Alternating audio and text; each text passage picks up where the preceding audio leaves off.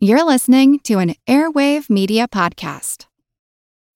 When you need mealtime inspiration, it's worth shopping Kroger, where you'll find over 30,000 mouthwatering choices that excite your inner foodie. And no matter what tasty choice you make, you'll enjoy our everyday low prices, plus extra ways to save, like digital coupons worth over $600 each week. You can also save up to $1 off per gallon at the pump with fuel points. More savings and more inspiring flavors make shopping Kroger worth it every time. Kroger, fresh for everyone. Fuel restrictions apply.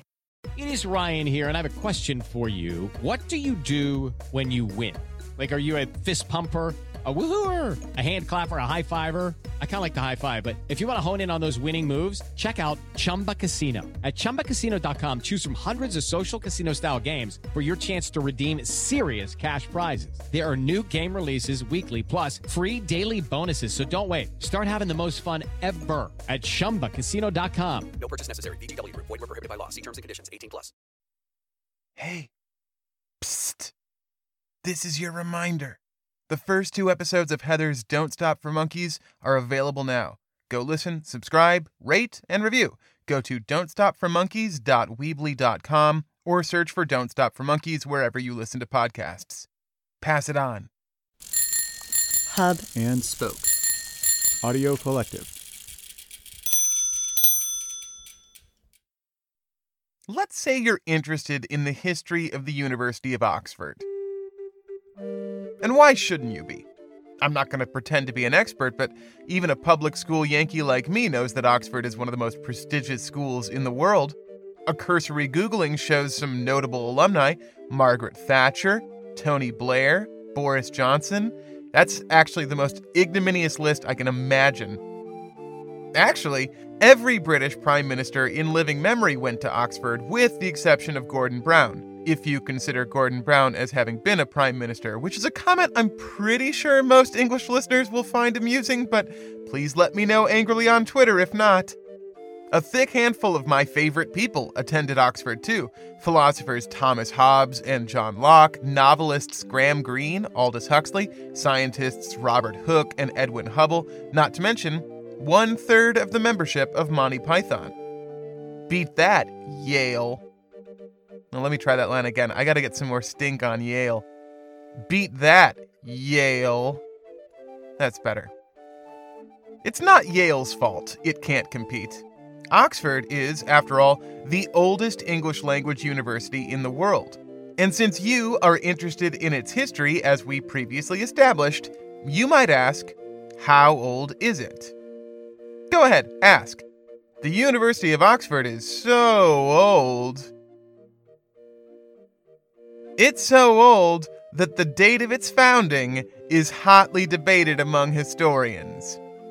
The absolute most conservative date is 1249, when William of Durham bequeathed the creation of a master's program in theology.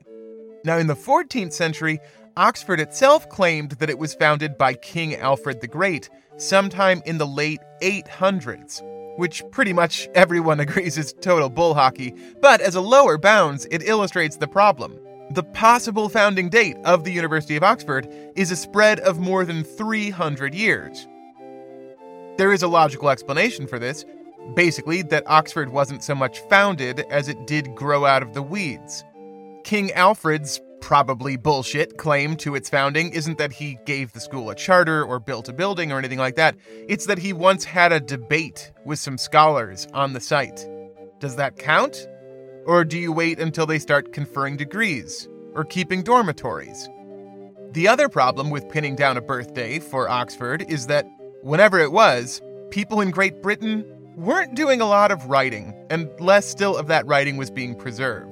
So, you, since you are so interested in the history of Oxford, you pretentious little prick, you have to be content to grab a handful of dates from the few existent records left. I hope that doesn't come off too aggressive. It's really aggressive reading. For instance, you know that in 1231 it was officially designated as a university. In 1214, there's a mention of the school's chancellor, so it definitely had one of those then. There's record of an international student, Emo of Friesland, in 1190, and two years before that, historian Gerald of Wales gave a lecture, so that gets us back to 1188. But we can leap another century, if you like. Luckily for us, there is one really thorough and excellent source of British history dating back all the way to 655 AD. It's called, variously, the Croyland Chronicle, the Crowland Chronicle, the Historia Crolandensis, or the Chronicle of Ingolf, for its author, the Benedictine abbot of Crowland Abbey, between 1087 and 1109. In a land and time largely devoid of accurate history, Ingolf's writings were a blessing, while they mostly focus on the life and times around Crowland Abbey in the east of England, they give a lot of useful information not just about the traditions, peoples, and thinking of that time and place, but plenty about the larger religious and monarchical worlds that surrounded Ingolf and his abbey. And it's worth saying for your sake, you lover of Oxford, that Ingolf says he read Aristotle there in the 1080s. So, Oxford wasn't just some cow pile, a road stop for kings to bicker with local professors at. By the 1080s, it had a library. Not just any library either, but a library containing our old friend, fucking Aristotle. If you're really into Greek classics, or the European Dark Ages, or if you just remember back to our episode on light, vision, and flat earthism from last year, Reductio ad absurdum, you might understand how spectacular this library is. After the fall of the Roman Empire, Europe lost access to most Greek texts, including Aristotle.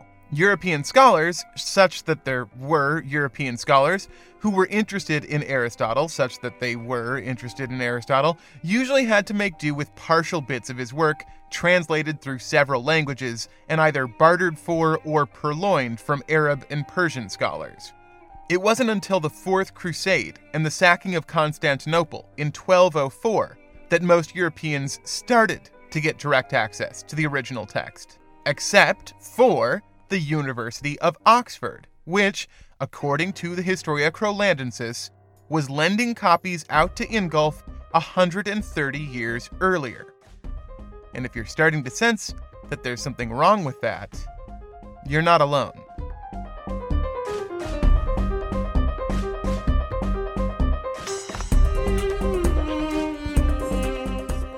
This is The Constant, a history of getting things wrong. I'm Mark Chrisler. Today's episode It's All a Lie.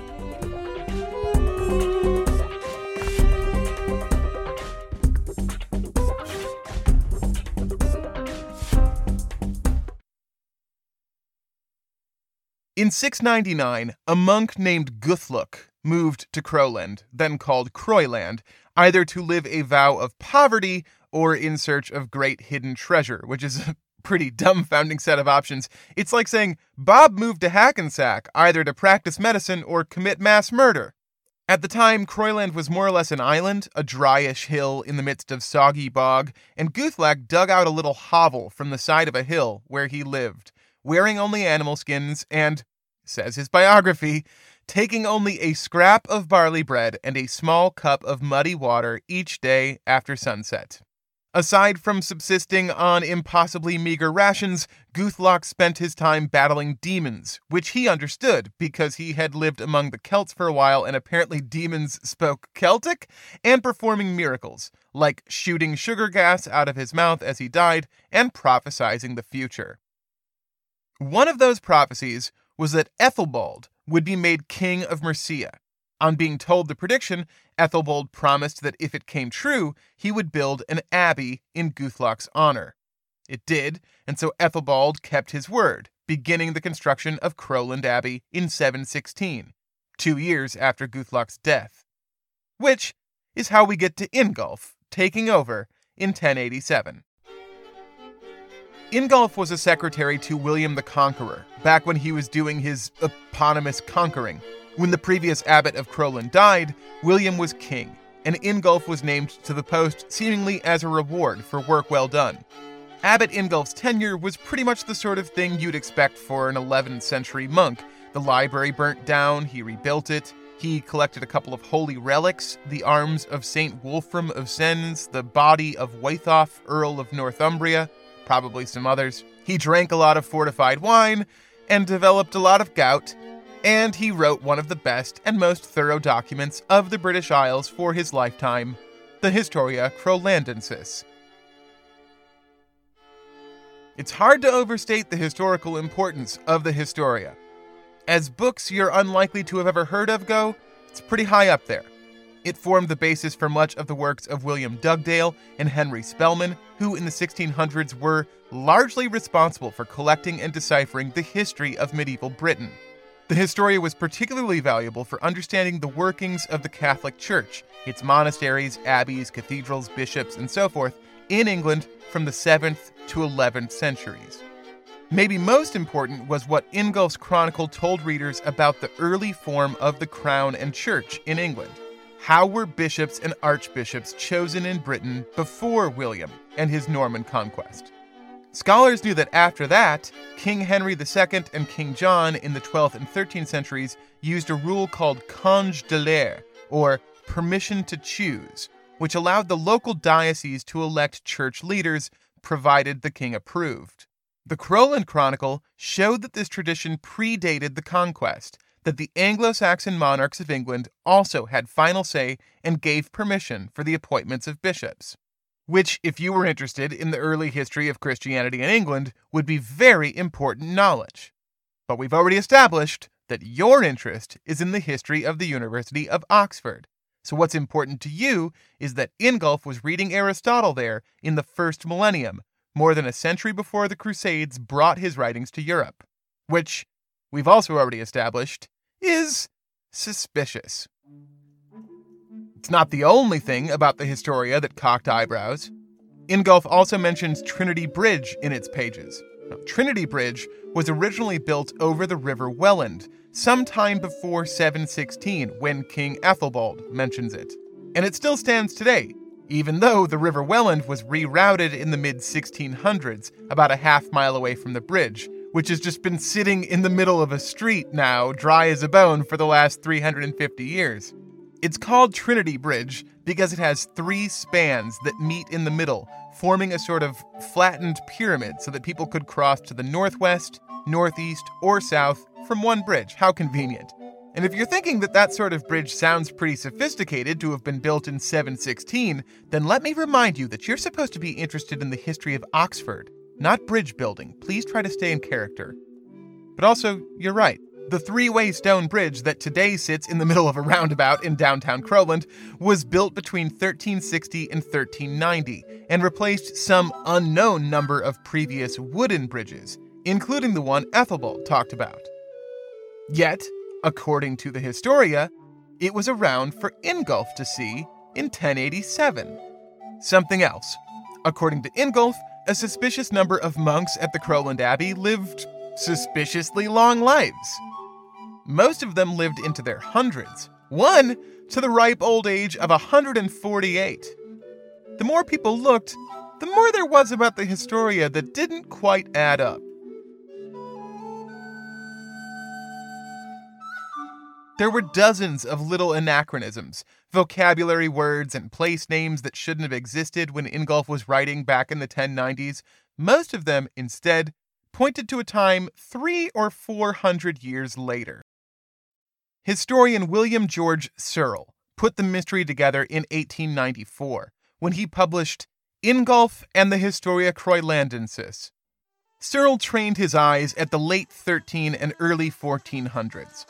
At that time, the Crowland Abbey was very different from the ascetic mud hut of St. Guthlac. In 1384, a Northampton merchant filed a charge against the head of Crowland, Abbot John, and his monks. The merchant said that the monks had lay in wait for him on the road, and when he passed, jumped him and took him prisoner. They locked him in their dungeon under wretched conditions. For the price of 40 shillings, they said, the monks would ease the conditions of his imprisonment. For 200 pounds, they'd let him go. All right, grumbled the merchant. His friends organized the 200 pound extortion payment, and in the meantime, he forked over the 40 shillings so that they'd give him some bread. Once the ransom was paid, they demanded another 300 pounds from him personally that they would hold to make sure he didn't go to the authorities, which, of course, he did anyway. There's no record of the resolution of this affair, but I don't have high hopes for our merchant friend. Even for the cynical, which is to say, me, the idea that a Benedictine monastery would turn into an organized kidnapping and protection racket is Pretty surprising. But times were tough in 14th century Crowland. Guthlac had dug his demon hole on a small, muddy island, surrounded by marshes and low lying rivers, the most useless and undesirable land he could have possibly chosen. But over the centuries, drainage and damming had changed things. The soppy fens were being transformed into fertile pastures, and everybody around had greedy eyes on them. Local lords, rival churches, even King Richard II. Whether the monks of Crowland moved to organized crime to protect themselves from these threats, or whether their crimes merely reflected the gimme gimme morality of the day, is beyond my ability to say, but either way, it's pretty illustrative of the kinds of steps they were willing to go to, either to protect or enrich the abbey. They defended against the claims of King Richard as well as Duke John of Gaunt by producing charters for the abbey written by Kings Ethelbald and Edred in 1393, but their greatest threat was a rival monastery, the Spalding Priory. Spalding Priory had been founded in 1052 by Leofric and Lady Godiva, who, fun fact, was a freedom rider who didn't care if the whole world looked. Really targeting my key demographics with that joke. Anyway, from its inception, Spalding Priory overlapped with Crowland Abbey, and in 1413 their dispute came to a head in a heated series of land disputes, which Crowland Abbey finally won by producing Ingolf's History of Crowland. Hundreds of years of detailed history, the keystone for understanding medieval English Christianity, and I know this is the part that you care about, the Origins of the University of Oxford. All of it, Searle showed, had been manufactured wholesale by an unknown monastic counterfeiter to settle a real estate spat. Oxford didn't have Aristotle, England didn't have Congé d'élire, and Crowland didn't have Trinity Bridge. Everything scholars thought they knew from Ingolf was a lie the Historia Crolandensis is a particularly detailed, baffling, and consequential medieval forgery, but it is by no stretch alone in the field. In writing about Croland and other such crimes in 1919, Professor Thomas Tout remarked In the simple Middle Ages, there were only two great classes of society which really counted. There were the knightly or warrior class, whose business in life was to fight, and the clerical or priestly class, whose special function was to pray. It is hardly going too far to say that homicide was the special misdeed of the former, and forgery the particular peccadillo of the latter. Few self respecting gentlemen passed through the hot season of youth without having perpetrated a homicide or two, and it was almost the duty of the clerical class to forge. If it did not always commit culpable forgeries for its own particular interest, it forged almost from a sense of duty, for the benefit of the society, the community, the house whose interest it represented. It took until nearly the 20th century to fully uncover the Crowland forgery, and decades longer to wring out its influence from historical narratives. But scholars, historians, polymaths, antiquarians, and other so called men of letters had been stumbling upon documents that ranged from the curious to the impossible for hundreds of years before then. The overwhelming amount of forgery and fraud in the historical record led some people to wonder if history was simply unknowable. Descartes went even further than that.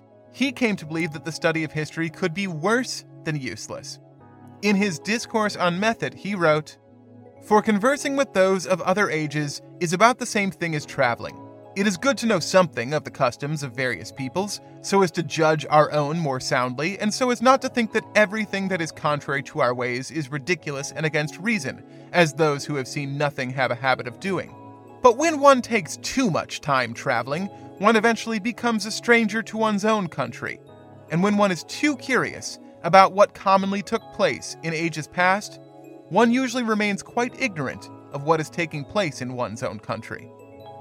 Philosopher and best bud of Moliere, Francois de la Mothe Le Vayer, went even further in his treatise Judgment on Ancient and Principal Greek and Latin Historians, of which we still have a few works, in which he argued that written history was so festooned with bias and forgery that we should give up trying to work it out at all. Le Vayer thought that the passions of anyone who attempted to study or put down history were all consuming and insuppressible, so that the only way to avoid making our understanding of the past even worse than it is now was to stop reading and writing about it entirely. Even Le Vayer's wasn't the extremity of opinion, though. There was one man who took all of this confusion and frustration to its natural conclusion. And then, uh, seven or eight degrees further than that, it's all a lie.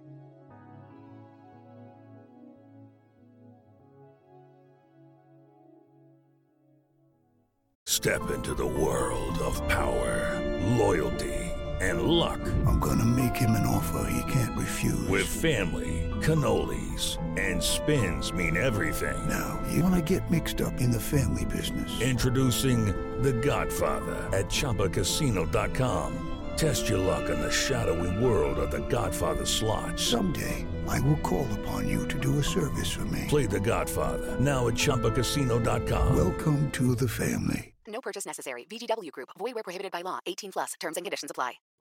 The Constant is brought to you by BetterHelp. What interferes with your happiness? Is something preventing you from achieving your goals? BetterHelp assesses your needs and matches you with your own licensed professional therapist, allowing you to start communicating in under 48 hours. It's not a crisis line or self help, it's professional counseling in a safe, private, convenient online environment. Send a message to your counselor at any time and receive timely and thoughtful responses. Plus, you can schedule weekly video or phone sessions, all without ever having to sit in an uncomfortable waiting room.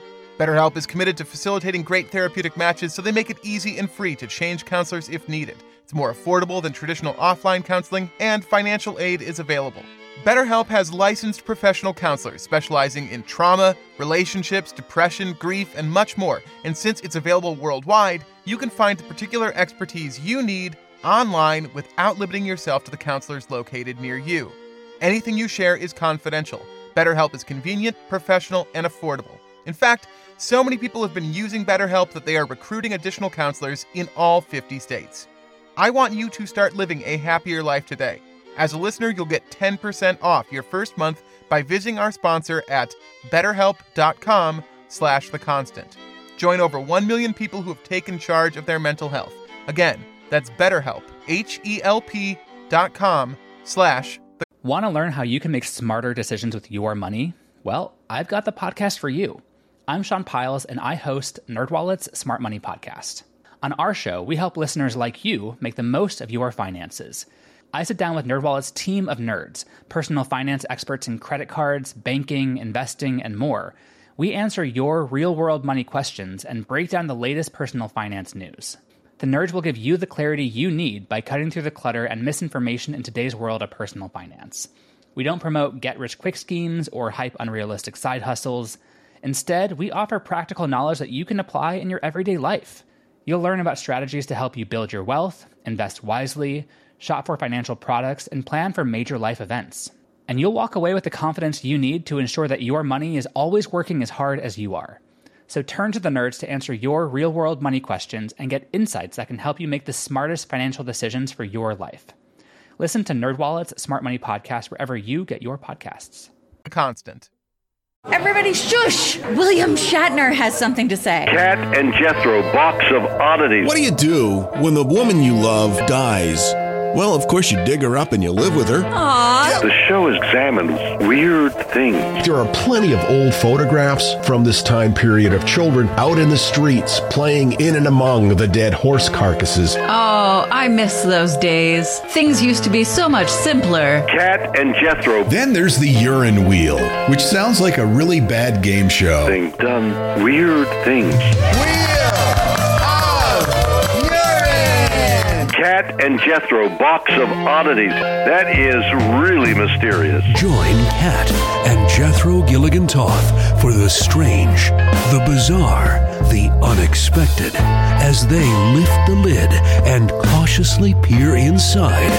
The Box of Oddities. The Webby Award winning Box of Oddities podcast from Airwave Media. When Blaise Pascal was just nine years old, he wrote a treatise on vibrating bodies. Eleven years later, when he was just 16, he produced Pascal's theorem, which states that if a hexagon is inscribed in a circle or conic, then the three intersection points of opposite sides lie on a line.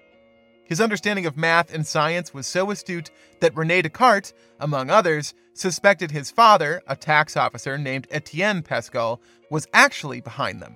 But Marin Mersenne, who was the main character of Three Years of Sundays, our episode about prime numbers from way back at the very beginning of this show's life, when the microphones were bad and the fact checking was somehow even worse, examined Pascal and concluded he was the real deal. Like Pascal, Minou Drouet drew suspicions in 1955 when some of the eight year old's poems were privately passed among the French literati. They assumed her mother was the true author, but Drouet proved herself by composing a poem live in front of a panel of critics from the French Society of Authors. Sumire Nakamura played her first professional Go match when she was 10. Mozart gave his first concert when he was 4. Jean Hardouin was like them, a prodigy. But for books. He was born in Quimper on the very northwest tip of France in 1646 the same year, Pascal fell in with the Catholic splinter group known as the Jansenists, which may or may not come up again later. Remember it for the test. Jean Hardouin's father was a printer and bookseller, which surely fed his prodigious love of the written word. We don't know much about his early years, but he was impressive enough that he was allowed to join and study with the Jesuit College de Paris in 1660 when he was just 14. After graduating, he remained there, teaching philosophy, letters, and theology, and eventually being named the college's library. Finally, he ended up as librarian at the nearby Lycée Louis Le Grand, one of Paris's most prestigious universities, like the Oxford of France, since you're so interested. When you hear the word librarian, you might be thinking that Jean Hardouin just stocked shelves and shushed giggling teenagers, and what the hell is up with you for thinking that? Librarians are highly skilled, highly trained, valuable members of our society. Do you realize that librarians have to order and systematize documents in dozens of different ways simultaneously to keep information accessible and flowing to many different interest groups at once? They have to be teachers, researchers, customer service experts, managers, administrators, curators, procurers, and human computers all at once? Didn't you know that to be qualified as a librarian requires a very rigorous and difficult master's degree in library science? Well, maybe you would if you paid a little less attention to that stack of Oxford history books and a little more attention to the person who brought them to you, you inconsiderate jerk. In Jean Hardouin's time, the job was better appreciated. Librarians, libraries, and even books themselves were very different things than we're used to. Books were rarely printed in such substantial numbers that you could expect to find any particular one at any particular place.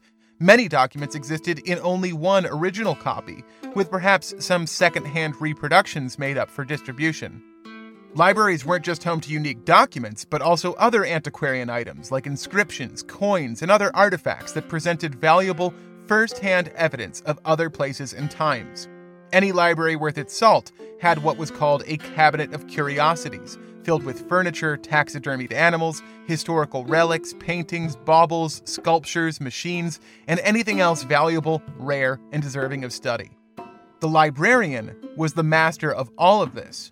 They had to be both expert and gatekeeper, studying not only what their books and coins and whatnots were and where they came from, but also who should have access to them. It was, at a glance, a rocky time for sharing. The wars of Reformation were dying down since the Peace of Westphalia, which brought an end to the Thirty Years' War by recognizing Catholicism, Lutheranism, and Calvinism in the Holy Roman Empire.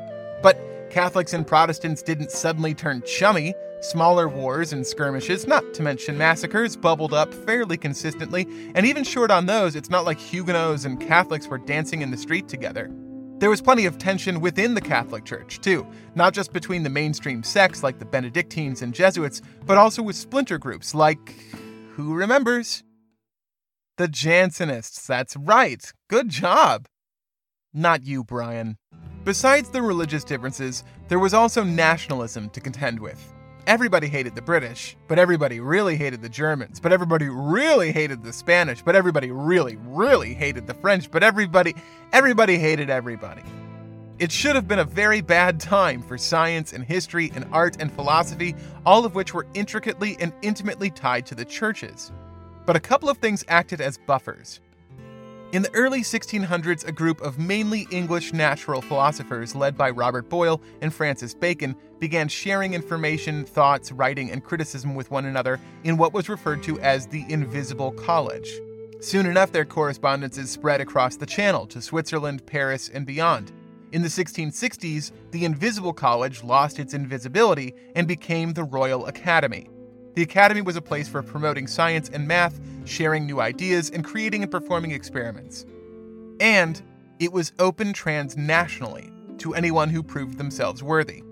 Royal academies quickly became all the rage, springing up across Western Europe, and that spirit of cosmopolitanism abided in all of them. Whether you were Austrian or Dutch, Jesuit or Calvinist, the academies believed everyone, provided they were rich, upper crust elites, of course, deserved access to knowledge. The academies were especially popular in Paris, where scholars had their choice of the Académie Française, the Académie des Sciences, and the Académie des Inscriptions et Belles Lettres, where our guy, Jean Hardouin, hung his hat. But we will get back to him. The other thing that had changed in academia was the invention of the printing press, Printed books and pamphlets could not only be disseminated more easily, but also required good relationships with printers and publishers, many of whom lived across borders and denominations from the authors they were working with. Authorship became more important, since ideas could now be easily disseminated, and authorship became more profitable, too, for the same reason. And one of the best ways to prove that you were the writer of a certain tract or book was to make sure that you had shared drafts with other thinkers the further away they were, both geographically and ideologically, the greater currency their word would have. Altogether, these factors helped form the Republic of Letters, a loose, pan European brotherhood of academics, philosophers, authors, scientists, antiquarians, and librarians who openly shared with one another, who had long standing correspondences, and who were dedicated to engaging civilly and constructively with each other's ideas, no matter who or what they were. Jean Hardouin was very much a homme de monde, a man of the world, a citizen of the Republic of Letters. In spite of what we'll soon see to be a very strict and stringent version of Catholicism, he worked closely with thinkers across Europe and even opened up his French Jesuit library to young English Anglicans for study. And as decorum dictated, his peers treated him with the same generosity, seriousness, and conviviality, even after they began to privately wonder if he was insane.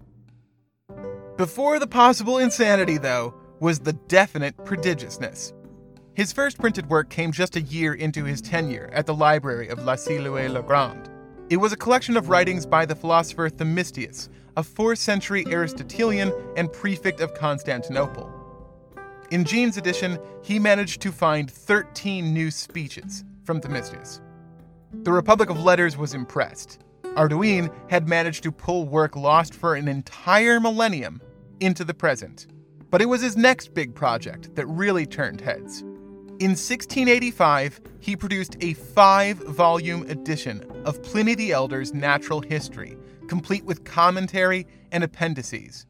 It was commissioned as part of an effort to provide the French Dauphin with an exhaustive and definitive copy of every classical text. Hardouin's edition of Pliny included 20 manuscripts and 600 pages of brand new indices of his own invention. It was the sort of task that might have taken a whole team of librarians 10 years to compile. Hardouin had done it by himself in just five. The Republic of Letters was dumbstruck Hardouin didn't take a moment to bask. He published more and more, not just transcriptions and translations, but examinations and treatises on ancient coins, epigraphs, and inscriptions. He put together thorough and remarkable chronologies of the ancient world, of the books of the New Testament, and of the lives of early Christian figures. Piecing together the past was, as we've explored, a thing of great controversy in the moment. How could the ancient texts of the Greeks, the Romans, the early Christians be trusted? when they had passed through hand after hand and tongue after tongue. Hardouin and his contemporaries had come to an answer coins, medals, and inscriptions, physical pieces directly from their historical moment. They were crafted for the very figures of the past scholars were interested in, and struck to commemorate moments, people, and events without the embellishment of hagiography or the gradual creep of myth making. By cross referencing the coinage and artifacts of the appropriate eras, Hardouin could confirm or dispute the texts before him, and he did so ruthlessly. After his edition of Pliny made him famous in every academy and journal on the continent, he was asked by the French Jesuits to help compile a full history of every Catholic council. When Catholic scholars before him had been given such a task, they tended to add to one another notes upon notes, forwards upon forwards, hypotheses upon hypotheses. Hardouin did hmm. exactly the opposite. He cut and carved and struck, line after line, footnote after footnote. Anything he couldn't confirm as 100% historical was dropped. Granted, his final product still took him many years and still ran to a mind boggling length of 22,000 pages. But those pages were clear, concise, and controversial. He had stripped away whole piles of scholarship, favoring a view that the Holy See was the only authority upon whom could be trusted. Hardouin's History of Catholic Councils was a radical document, so much so that it was suppressed by the Jesuits for a decade before they finally okayed its release. But secretly, he was already working on a different idea that he knew would be a thousand times as difficult to sell. It first occurred to him in 1690 when reading the works of Augustine. Augustine had been the bishop of Hippo in North African Numidia between 395 and 430 AD. He was easily the most influential of the early Christian church fathers, and his philosophy and apologetics on topics from original sin to divine grace to predestination informed basically every Christian doctrine to come after him. Except that Jean Hardouin began to suspect that his writings were fraudulent. The Historia Crolandensis on steroids. Over the next few years, he cross checked Augustine's writings against everything Augustine had referenced and everything that referenced Augustine. And by 1693, he had detected what he called the whole fraud. That year, he published a short treatise on coins of the Herodian dynasty, an unquestionably dry topic, right up until the point at which Hardouin plopped in his big idea. I will adduce in this place the conjecture of someone never given to idle conjecture, but who is now possibly more suspicious than he should be, and indulges his cleverness too much. Let each person take it as he will. The critic I refer to has found out, as he lately whispered in my ear, that a certain band of fellows existed some centuries ago who had undertaken the task of concocting ancient history as we now have it, there being at that time none in existence, that he knew their exact period and workshop, and that in this matter they had as aids the works of Cicero, Pliny, the Georgics of Virgil, the satires and epistles of Horace.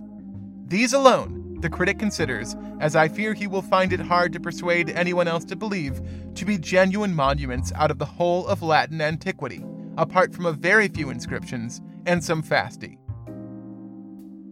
I'm not sure whether the severity of that paragraph is immediately apparent, so let me go ahead and make it clear.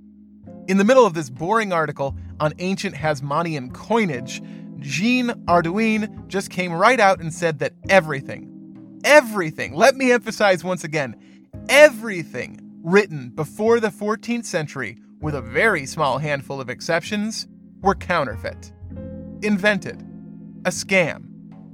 Augustine? Hoax. Dante's Inferno? A lie.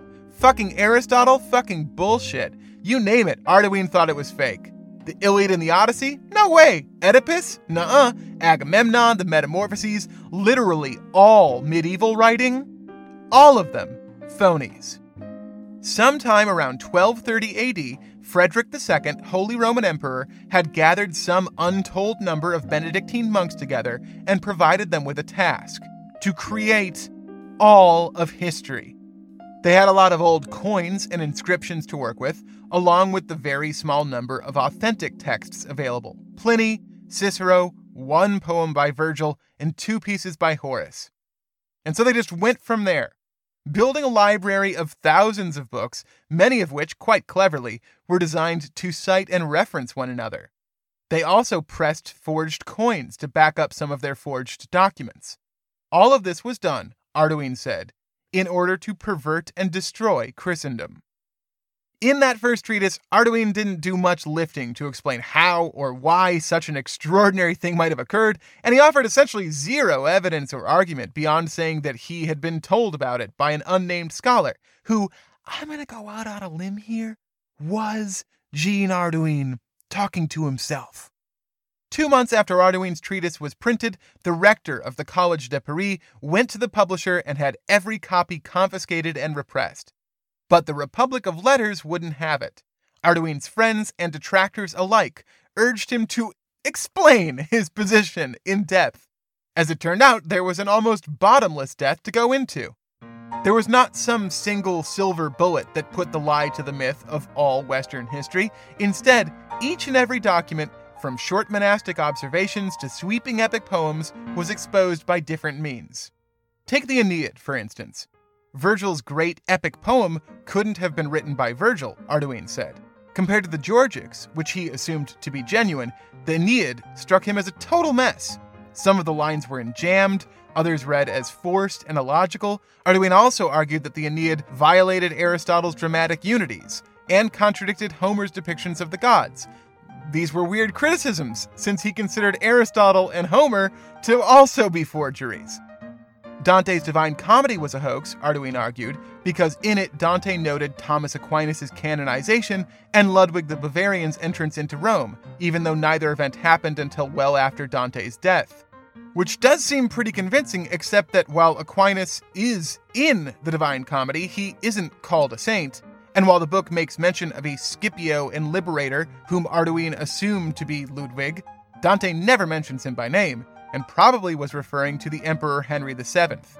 The Jewish historian Josephus, whose writings provide the best view of first century Judea, the fall of the Temple of Jerusalem, and make up most of the non biblical accounts of Pontius Pilate, John the Baptist, King Herod, and even Jesus himself, put an asterisk there for later, was a phony too. Hardouin concluded that through his belief in the illuminating power of coins. Josephus said that Herod restored the Temple of Jerusalem, and that Antipas, ruler of Galilee, was a member of his family.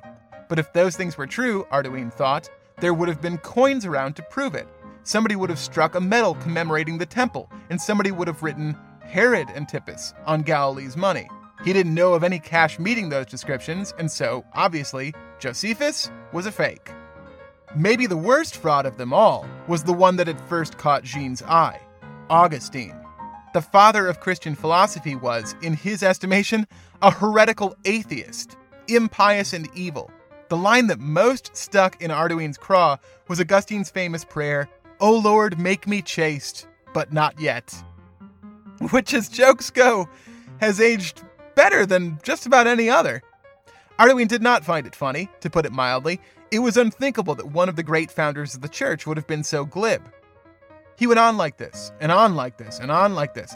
Aeschylus and Sophocles, most of Horace, all of Euripides, they were fakes because they used vocabulary that he didn't expect, or because they seemed to him to presage the crucifixion beforehand, or because he thought the names of characters sounded funny. Because the Aeneid wasn't real, obviously any stories mentioned within it, and any books that mentioned the Aeneid, were also hokum. So there goes Ovid and Juvenal and Tacitus and Servius and nearly every early Christian author. Eventually, he went so far as to denounce entire languages. There was no such thing as Aramaic, for instance, it was just garbled Hebrew. And the whole Bible, he figured, had originally been composed in Latin and then mistranslated into Hebrew or Koine Greek or the phony baloney Aramaic. The conspirators hadn't just written every book in Western history and falsified a couple of rich ancient languages, though. The writers had been aided by throngs of mathematicians, astronomers, lawyers, doctors, poets, numismatists, and scholars. Every text had to line up not just with one another, but with the practices, artifacts, beliefs, laws, and even the eclipses and comets of their moments. But every once in a while, they got something wrong. And when they did, Jean Hardouin found it. Another proof he was right.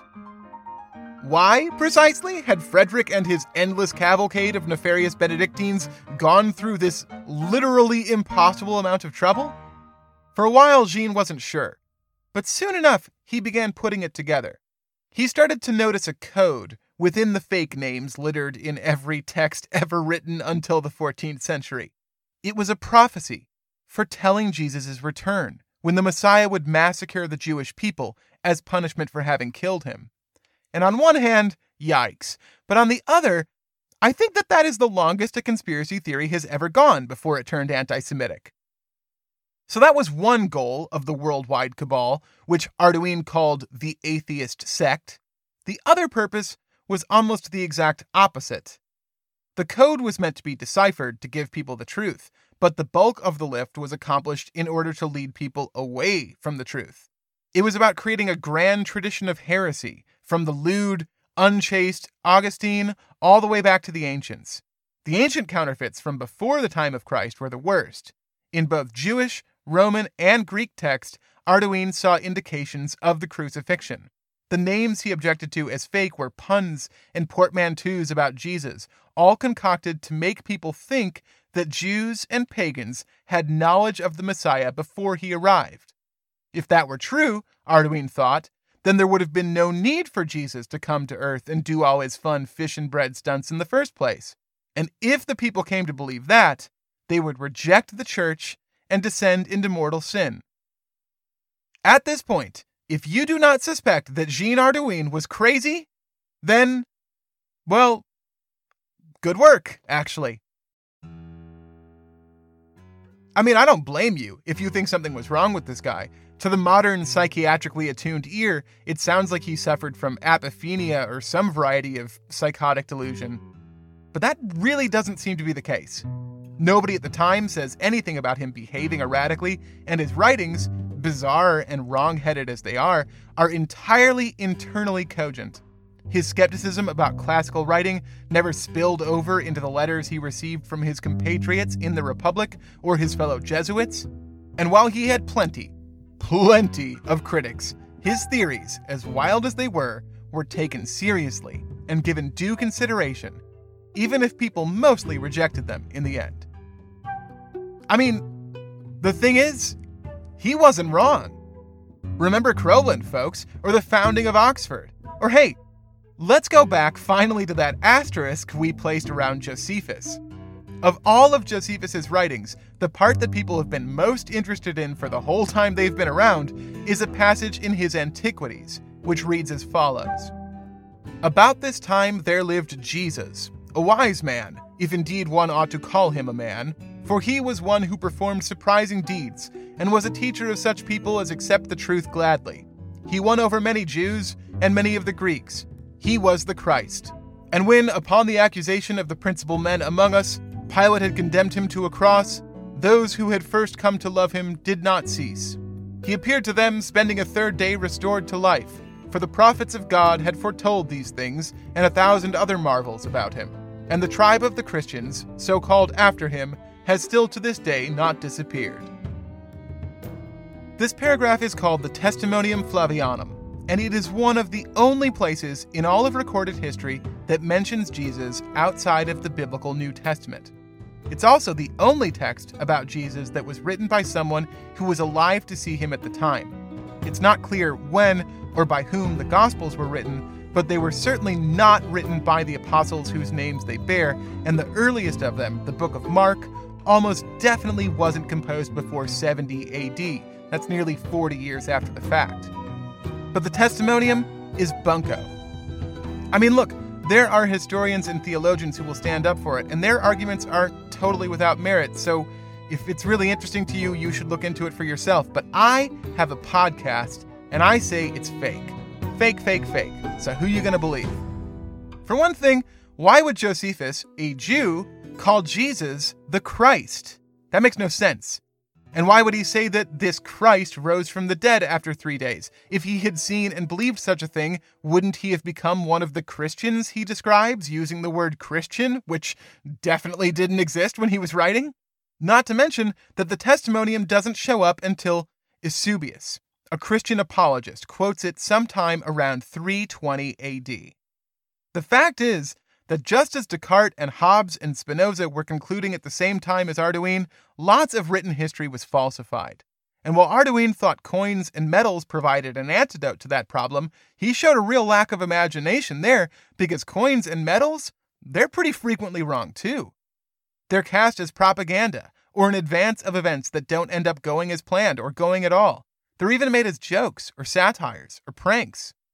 Hardouin was seen as an extremist in his time, for sure, but his extremity existed upon an acceptable and not totally incorrect branch of thought. And so his theories were only cast aside if and when they could be thoroughly dismantled. For some, that time never came. While Jean Hardouin may have been the first person to conclude that everything was a lie, he's far from the last. That's next time on part two.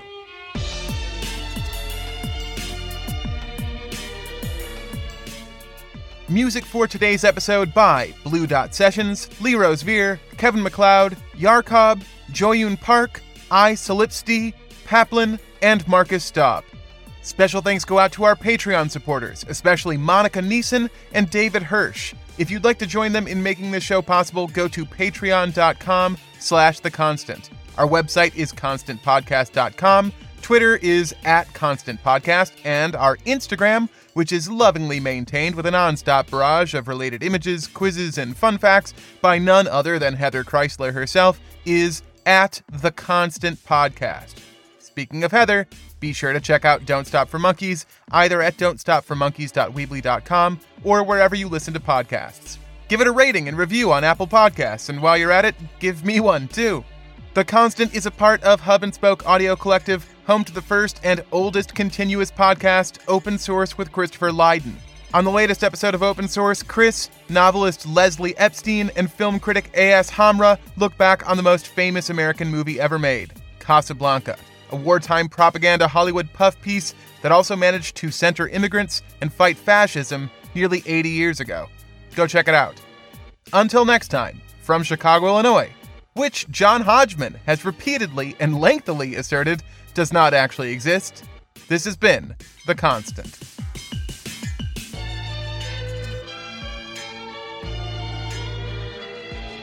Go back to Oxford, Brian.